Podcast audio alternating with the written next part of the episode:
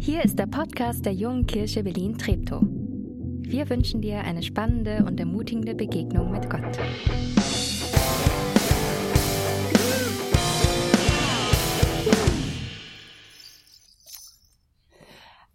Einen wunderschönen guten Morgen. Ich heiße Jana und ich äh, leite den äh, Kinder- und Jugendbereich hier in dieser Gemeinde. Nein, wir Pastoren haben keine Wette verloren. Das ist nur unser Adventspredigtreihe Christmas, Ugly Christmas Sweater für alle, die letzte Woche da waren, es lohnt sich hier regelmäßig zu kommen, weil Dirk sah auch phänomenal in diesem Pullover aus. Und nächste Woche kannst du Nathana in diesem Pullover sehen. Wir passen da alle rein. Sehr gut. Bis jetzt zumindest. Also. Ich habe festgestellt, in manchen Bereichen meines Lebens brauche ich Menschen, die mir ein paar Schritte voraus sind, die mich an die Hand nehmen und sagen, Jana, probier's doch mal so und so. So sieht's aus. Ich gebe euch mal zwei Beispiele heute Morgen, in welchen Bereichen ich meines Lebens Menschen habe, die sehr weit sind. Das ist einmal im Bereich Sport.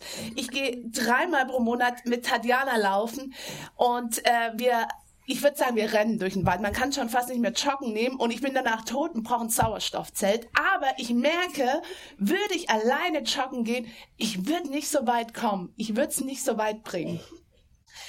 Der zweite Bereich ist, ich gehe regelmäßig ins Mentoring und ich, ich liebe es, mit Menschen im Gespräch zu sein, die mehr Erfahrung haben, die auch schon älter sind, die mehr Erfahrung im Leben gemacht haben, die mir dann Lebensweisheiten erzählen. Ich denke so, ja, also den gleichen Fehler muss ich nicht nochmal machen, da kann ich von dir lernen. Okay, wir sind mitten in der Predigtreihe, ein weihnachtlicher Lebensstil und die Frage ist, bist du bereit für den Gottesdienst? Ja. 5 von 120, ich freue mich drauf. Das wird gut. Sehr cool. Die Frage, die hinter diesem Titel lautet, wie gehen wir eigentlich gut miteinander um? Oder wie kann Gottes Liebe noch mehr eine Rolle spielen in unseren Beziehungen, in unserem Umgang mit uns selber und mit dem Umgang mit uns, mit den anderen? Und wenn es dir heute Morgen so geht wie diese, dieses Mädchen, ist übrigens mein, mein Lieblingsmeme als Bild. Wer ist eigentlich mein Hirn, wenn jemand fragt, wer war Josef? Ich meine, man redet immer viel über, über Jesus, über Maria, aber wer war eigentlich Josef? Ich will Josef dir kurz vorstellen, wer war er? Also, ich, ich mache das so ganz klassisch. Also als ich jung war, gab es immer noch so Poesiealben und es gab so einen Steckbrief, da hat mir immer so eingetragen. Heute machen wir das nicht mehr so, aber egal. Ich find's trotzdem cool. Okay, also Josef war sein Name und das bedeutet so viel wie er möge noch hinzufügen mehrere Kinder. Sein Vater hieß Jakob und die Mama ist unbekannt. Ähm, der Name wird nicht erwähnt in der Bibel, aber wir wissen, die beiden waren ziemlich eng mit Gott. Die glaubten an Gott, weil wir lesen im Lukas-Evangelium, dass Josefs Eltern immer nach Jerusalem gepilgert sind am Passafest. Passafest war ein jüdisches Fest. Ähm, man hat den Auszug aus Ägypten vom Volk Israel gefeiert. Also Party hart, Eskalation pur am Passafest. Josef kam ursprünglich aus der Provinz Judäa, aus der Stadt Bethlehem und kurzer äh, Geschichtsunterricht Einschub. Äh, hier ist die Landkarte von Israel und Israel war geteilt in drei Teilen. Oben Galiläa, Samaria, Judäa. Josef kam aus Bethlehem, aber sein aktueller Ort, Wohnort war in der Provinz Galiläa in der Stadt Nazareth. Also ein Gebiet im Norden Israels. Wir brauchen noch irgendwann mal so einen Zeichenstab, wie früher in der Schule. Okay. Josef war von Beruf Zimmermann und seine Lage war perfekt, weil im Norden da hat die Wirtschaft geboomt. Und er war an der richtigen Stelle und er konnte sein Handwerk so richtig gut ausführen. Er hat einfach Häuser gebaut aus Stein und Lehm. Die Abstammung von Josef, die ist schon ziemlich fancy, würde ich sagen, weil sie ist zurückzuführen auf König David. Im ersten Teil der Bibel, im Alten Testament, lesen wir von König David. Und König David war kein perfekter Mensch, aber der war immer ein Mensch, der Gott gesucht hat, äh, der Gott um Vergebung gebeten hat, so dass Gott gesagt hat, hey David war ein Mann nach meinem Herzen. David und Josef, die haben auf die Erfüllung gewartet, die Gott schon so angekündigt hat. Hey, dass eines Tages jemand kommen wird, der das Volk, der die Menschen retten wird. Wie hat Josef getickt? Was hat ihn ausgezeichnet? Ich will es nur kurz anreizen, anreißen. Nachher äh, bekommt ihr nochmal eine ausführliche ähm, Beschreibung, wie was die Eigenschaften von Josef waren. Josefs Leben war geprägt vom Glauben an Gott. Er war ein rechtschaffender, tüchtiger, gewissenhafter und ordentlicher Mann und er war in sich gefestigt. Und ich gehe davon aus, dass er auch gut aussehend war. Und er war ein weiser Mann. Also Maria und Josef, das Traumpaar. Und dann kommen wir auch schon zum Familienstand. Er war nämlich rechtsgültig verlobt mit Maria. Also rechtlich gesehen war Maria schon seine Braut, die haben aber noch nicht so zusammen gewohnt. Josef hat vielleicht gedacht, oh, soll ich nochmal die Volkszählung abwarten, da sind wir ja auch viel unterwegs. Oder war es wirtschaftlich nicht so günstig, man weiß es nicht so genau. Aber alle Nachbarn wussten schon, Maria und Josef, die sind äh, die gehen steil. Das ist das Paar des Jahres. Und wenn der Bräutigam die Braut heimgeholt hat, dann ist die Hochzeit vollzogen oder ist die Ehe rechtsgültig. Also, soweit einmal die Vorstellung von Josef. Was können wir von Josef lernen?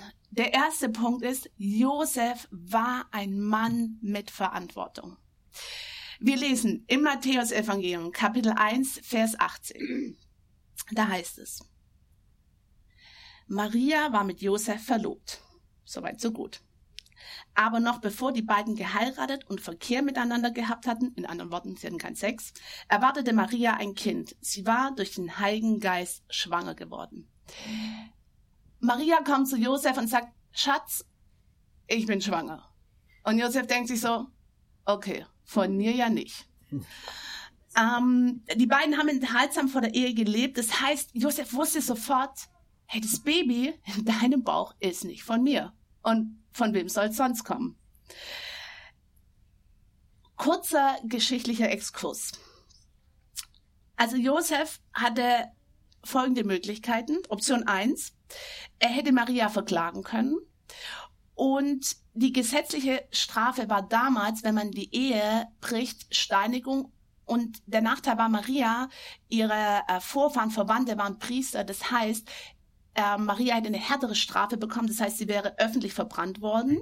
Option zwei wäre gewesen, ein Scheidebrief nennt man das, also eine öffentliche Entlastung der Frau aus dem Eheversprechen oder aus diesem Ehe, äh, ja, egal, aus dem Eheversprechen.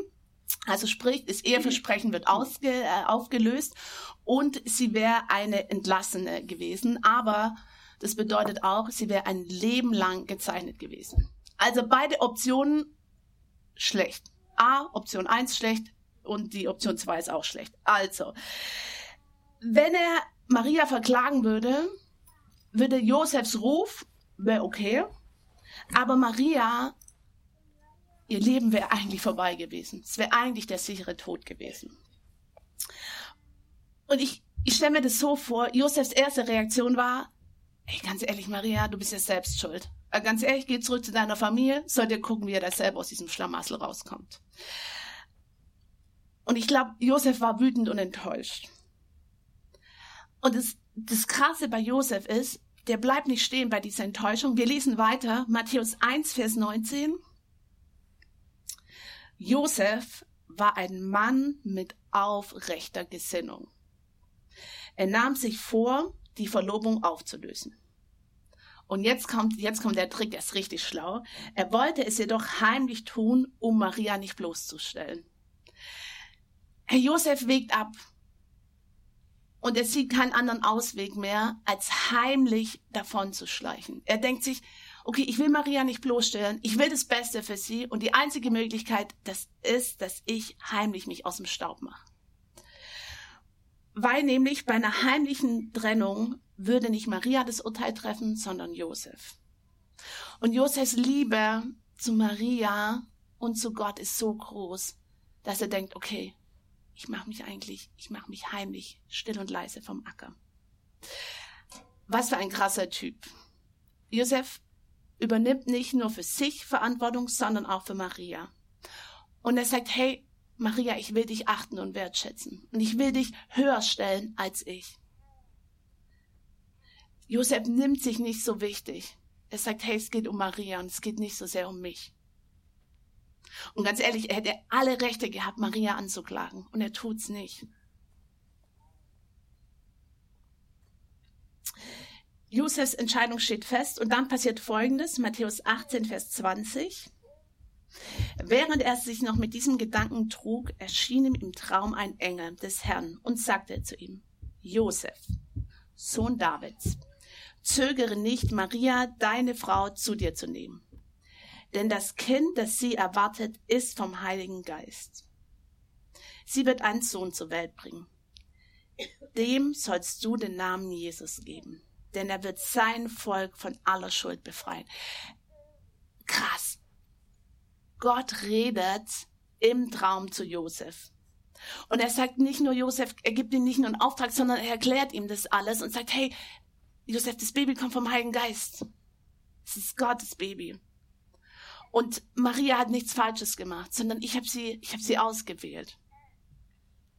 Und der Name Jesu ist Programm. Das bedeutet, Gott rettet. Und Gott will beiden Menschen sein.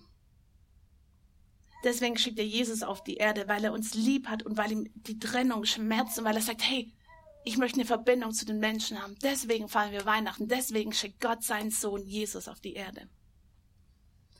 Und Gott sagt zu Josef, nimm Maria deine Frau. Nimm deine Verlobte zu deiner Frau.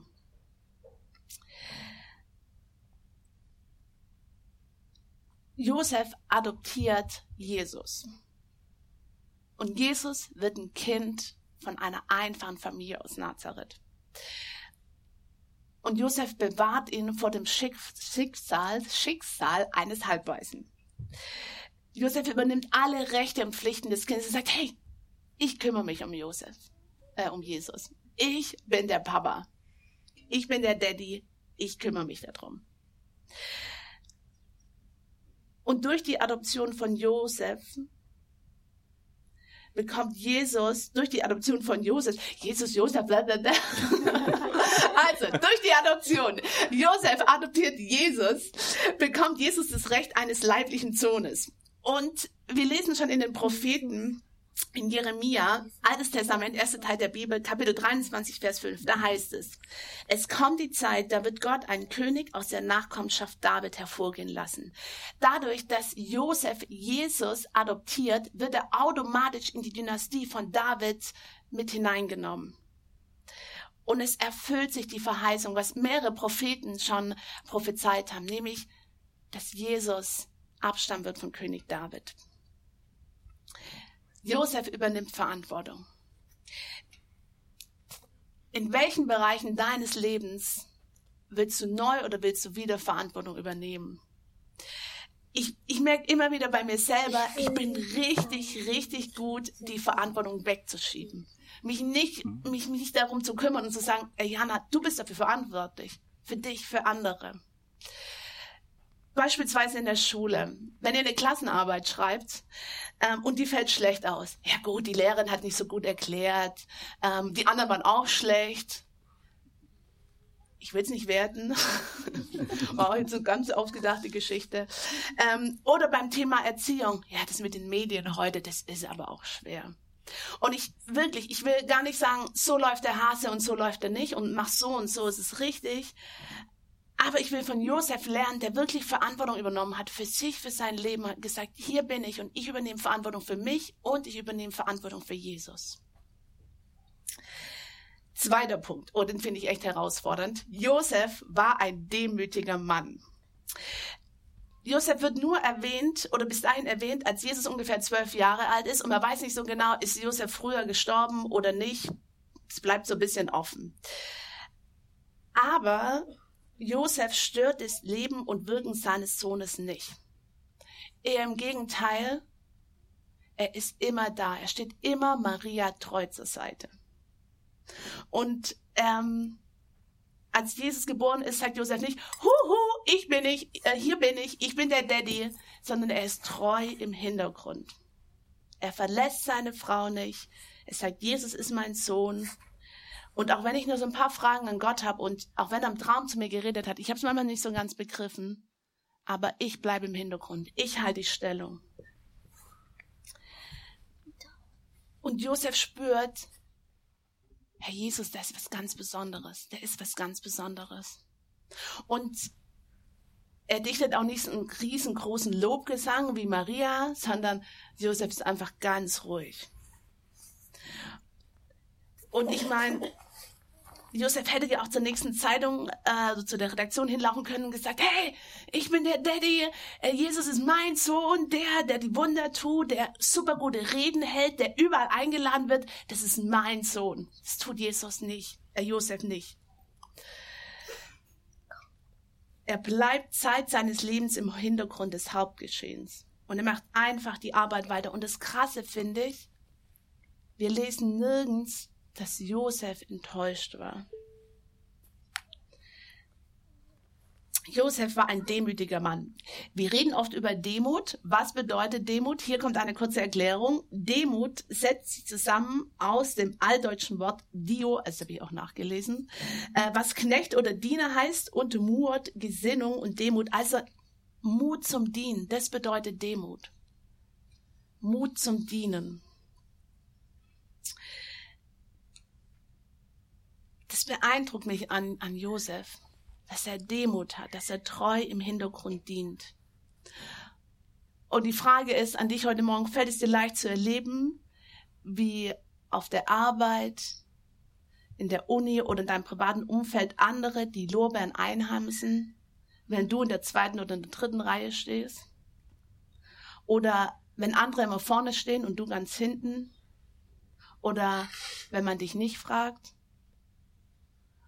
Oder man fragt dich nur, wenn jemand was fürs Grobe braucht. Oder einer, man fragt dich nur, wenn, wenn wir jemanden suchen für die Drecksarbeit. Josef klagt nicht. Im Gegenteil, er ist treu zur Stelle. Gleich nach der Geburt bekommt er von Gott gesagt, ey, geh nicht zurück mit Maria, sondern geht nach Ägypten. König Herodes trachtet nach dem Leben von Jesus. Und Josef macht es. Josef verstand, was Paulus einige Jahre später an der Gemeinde in Philippi schreibt. Da heißt es nämlich, natürlich ein krasser, herausfordernder Vers, aber lassen wir uns gemeinsam anschauen. Rechthaberei und Überheblichkeit dürfen keinen Platz bei euch haben. Vielmehr sollt ihr demütig genug sein, von euren Mitchristen höher zu denken als von euch.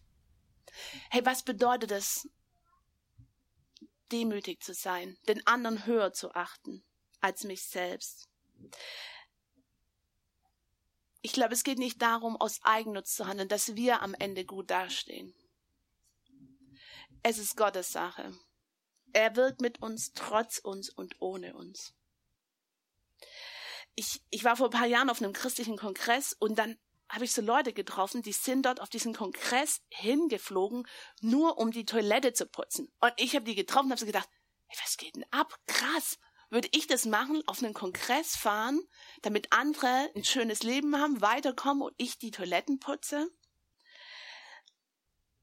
Würdest du das machen?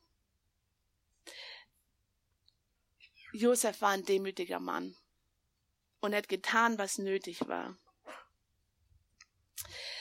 Ich glaube, wir brauchen wieder neu den Mut, in unseren Beziehungen vielleicht die zweite Geige zu spielen, damit andere die Melodie spielen können. Mein dritter und letzter Punkt. Josef war ein Mann, der auf Gott hörte.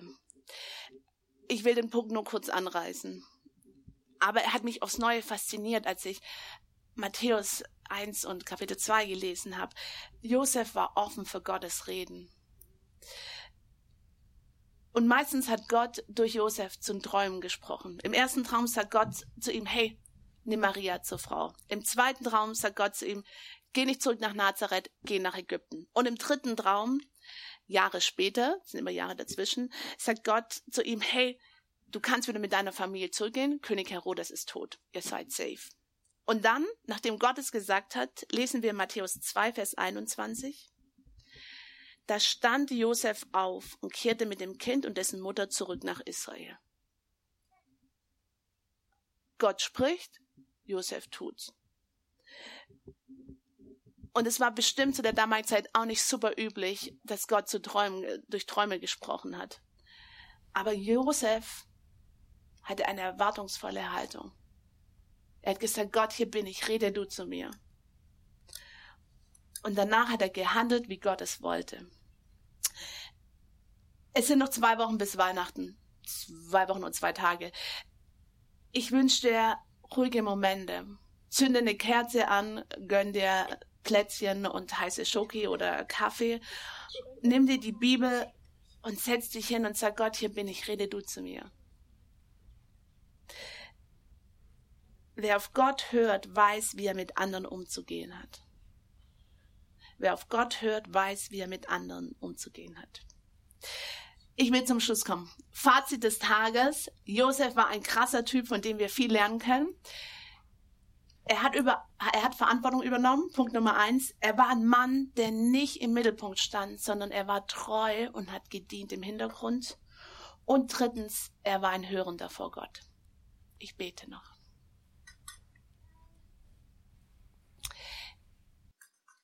Gott, danke für das Leben für Josef und danke, dass wir so viel lernen können von ihm. Gott, hilf uns, Verantwortung zu übernehmen für unser Leben und für andere. Hilf uns, demütig zu werden. Es geht nicht um dich, Gott, sondern es geht um dich.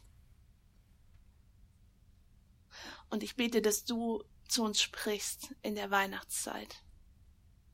Zeig du uns, wie sehr du uns lieb hast Danke, dass du ein Gott bist, der, der uns Menschen nahe gekommen ist und der in Beziehung mit uns leben möchte.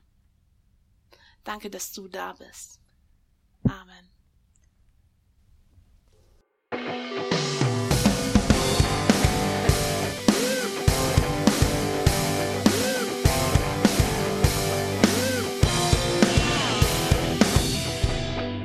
Schön, dass du diesmal dabei warst. Wenn du mehr über den Glauben erfahren möchtest, dann schreib uns gerne an info@jkb-treptow.de oder besuch uns einfach persönlich. Alle Infos findest du unter jkb-treptow.de. Wir wünschen dir eine gesegnete Woche.